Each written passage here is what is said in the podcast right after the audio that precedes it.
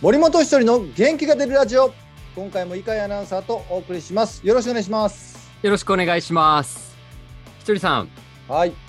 さあまあ前回もファイターズのね、コーチに就任したというお話いろいろと伺ってきましたけれども、改めてですね、今振り返って、このプロ野球引退後の7年、まあ、いわゆるセカンドキャリアですよね。はいこのはい7年っていうのは、ひとりさんにとってどんな7年だったのかなっていうのをちょっと改めて振り返っていただきたいなと思うんですが。おー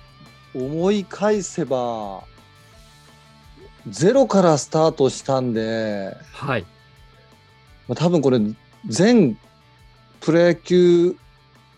引退戦力外の選手が感じることだと思うんですけどはい。不安あ、やっぱり不安感じたんですか。何何したらいいのとかなな何しなきゃいけないのとかはい。どうにかなるのとか、はい。まあ、そんなもう不安が襲いますけど、まあ、それがまずスタートではい。でそこからいろんな声がかかるんですよね。はい。でそこを誰と組むかっていうのも選んでいかなきゃいけなかったし、うんまあ、そこから僕の場合はねいいスタート切れたのは UHB のミンテレはい。昔はみんなのテレビだったかなそうですまね。だスタートの時はそうですね。ははい、でそのミンテレのコメンテーターをまずこうやらせてもらえるというところからスタートしたんで、い。はい。じゃあまず北海道でしっかりと活動していこうっていうところからのスタートだったんでね、まあ、そこがまず、えー最初のスタートダッシュ決めれたっていうのが一つと、はい。もう一つはその僕らって引退した後にいろんな仕事がずっと安定して続くわけじゃないんで。はい。まあ、プロ野球もそうですけど、うんじゃあ自分の武器やっぱ増やしていかなきゃいけないよねっていう。はい。なんかコメンテーターとか、まあ、解説とかもやらせてもらうようになったんだけど、そうじゃなくてじゃあ自分の武器作る時に何作れるのって言った時に公演ちょっとやってみるかと。うんで公演というのはこれまあ本当にこうちゃんとやっていかなきゃできないという、まあ、難しいものだったんですけど、はい。まあ、それを分かった上でじゃあまず公演を作りましょうとでチームのメンバーと一緒にただ喋ればいいもんうんでもないんでねはい。どういう公演にしていかなきゃいけないって言った時にやっぱそう僕はや野球の中で成功したこととかはい。失敗したこと学んだことっていうのは結構これはビジネスマンにも伝わるということでまず何が自分の中にあるのか残ってるのかはい。それをまずは全部引き出して文字にしてそこから何を伝えるのかここ,、うんこのストーリーは何が伝えれるのかとかもうはほいんと一から作ったんですよね。まあ、この番組でもね、何度かそのお話もね、していただきましたけど。でもうその公演を作ってで公演を作るだけじゃダメなんで今度はこう伝えていかなきゃいけないその表現、表現の仕方とかもうん、うん勉強しましたし、はいあ。んまりこういうね、あの公共の電波で勉強しましたとかいうのも、まあ なるんか、うん、どうかなと思うんだけど、まあ自分なりに、うん。うんまあ、まあインプットしながら、はいアウトプットもしながら試行錯誤して、ある程度の形にしていって、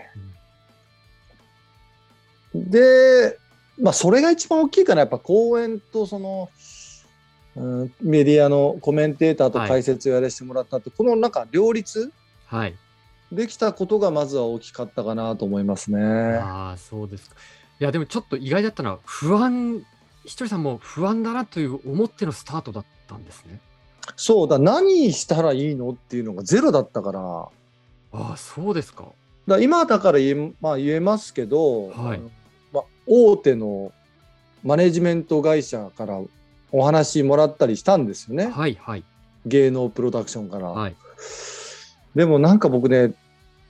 テレビの世界でまあ多分バラエティとかだったんでしょうけどね、はいイメージとしてははい。そういう攻め方多分僕できないなと思ったんですよ。ええあ、そうですか。うんなので、えーまあ、ちょっとお断りさせてもらったんですよね。はい。というよりはなんかこうビジネス感覚養いたいと思って、うん。まあ、結果的にはそのがっつりこう起業したとかえーどこかの企業に就職したとかっていうことではないんですけど、はい、まあ、今の一緒にチーム組んでるマネジメントがコンサル会社なコのンサルで、そうですねはいなんでその辺もいろいろと野球やってたらわからないことも触れることができたんで、うんまあ、実際に経営に携わらないんだけどビジネスのことがすごく勉強になったっていうのが、まあ、この7年間の起こったことと得たものかなと思いますね。ああそうですかなそういった7年を自分で選択してそういうふうに過ごされてきてなんか自分の中で今まであ意外と自分ってこうなんだなとか意外な一面とか気づいたりっていうことありました意外な一面は自分のことというよりはこう野球選手はセカンドキャリアで勝負できるってことが分かりましたね。そうですそこは自信を持ってたうん、あのどのどの世界でもいいし飲食店でもいいし、はいえーまあ、経営でもいいしはい営業でも何でもいいんですけど、はい必ず勝負できるってことは伝えたいですね。あ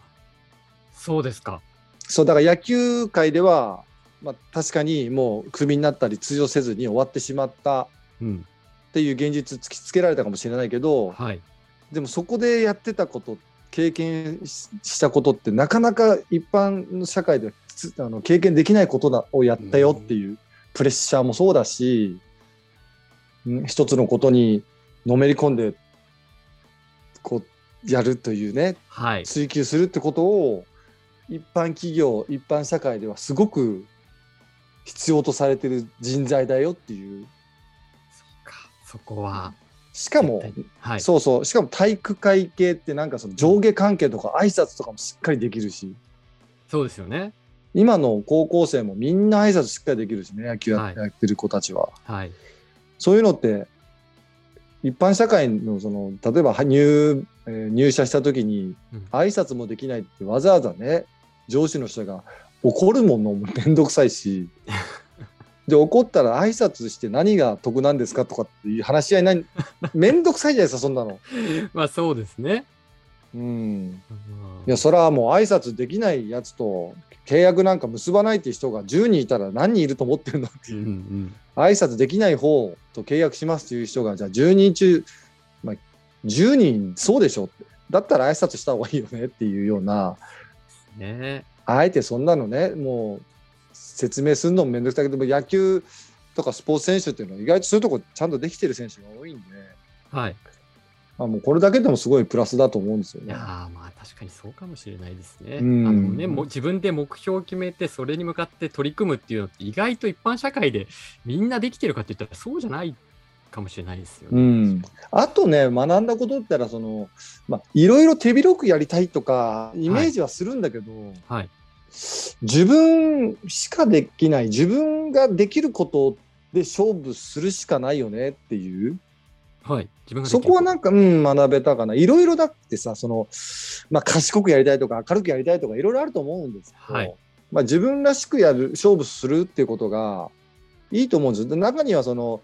もっとこういうことをひとりさんにしてほしいんだけどなってで自分もじゃあその期待に応えてこうしていきたいなとは思ったりもするんだけどそれすると本来の自分の姿を失うってなればする必要ないと思うんですよ。はいそこのオファーは来なくてもいいじゃんってほう来るべくそのオファーに対して自分がそのパフォーマンスが合えばそこで勝負していこうよってあーそう思えたですね。ああそうですかだって僕にじゃああのイケメンっぽいなんか仕事をはいカチッと決めてなんか顔顔で勝負とかってはいないですよね。無理じ ゃん早いな早いでしょいいかいやいや新庄監督俺もがかぶり物用意するって言ってた。 俺が言ってから言いなさい失礼だもんすいませんいやいやそれを待ってんのかなと思ってすいません勝手に距離詰めて言っちゃいました。 でもほらそんなねなんかちょっとこうわかんないんだけど自分らしくないこう姿で勝負する仕事を取りに行きたいって言ったらそれなんからしくないし、うっんていうのがあるんでまあ自分らしく勝負するっていうことも学べたかな。ああそうですか。うんまあそのね、この7年でひとりさんが学んだことっていうのは、絶対この後の、あのーね、ファイターズでのコーチという立場でも生きてくると思うんですけど、やっぱりあと、振り返って今いただいて思ったんですけど、やっぱり伝えるっていうことを、なんかずっとし続けてきた7年でもありますよね。コメンテーターもそうだし、あーでも解説も講演も、うんそうだなじゃないですか。伝えでも伝えると選手とこうコミュニケーション取って伝えるのはちょっと違うと思うんですよ。あ、そうですか。まただって違うものですか。そう自分のの考えを言葉にして伝えればよかったんですよ解説なんかは。はい。はいい、や俺はそうじゃないと思うこういうプレーの方がいいと思うとか、はいこ。のプレーはこうだと思うっていうのは伝えればいいけど選手が今度はいるんで選手の思いにと自分の思いっていうのが両方があるからただ自分がそう伝えたいことを伝えればいいってもんのがこうマイナスになることがあるんでなあ、そうですかだ。から今後はそうそこも初めてなんでその選手との距離感というか、うん。言葉のかけ方で選手をよより見見なきゃいけないと思うしどう感じてるのかをはい。そのとその段階でこうアドバイスしたり距離を取ったりするってことをやっていきたいなと思いますけどああ、そうなんですね。あ、そこは単純な一方通行の伝えるではなく、やっぱうん相手の状況とかを見ながらっていうことなんですね。それはなんか違うと思いますめちゃくちゃやる気で練習しようとしてる選手にはい。お前もっと練習しろって言われたらいや何言ってんのってなっちゃうじゃないですかまあそうですね。はい。うん僕もそうだったしうん。だからそこは、まあなんだろうな、余計なことを言わないっていうのはちょっとネガティブな感じかもしれないけど、はい。その時にあったこう言葉をかけれるようなコーチになっていきたいかな。ああ、そうですか。ちょっとそのあたりのね、ひとりさんの森本コーチとしてのこの進化っていう部分もね、いろいろとはいまたこの番組の中で伺っていきたいと思います。はい。ということで今回も井川さんとお送りしました。ありがとうございました。ありがとうございました。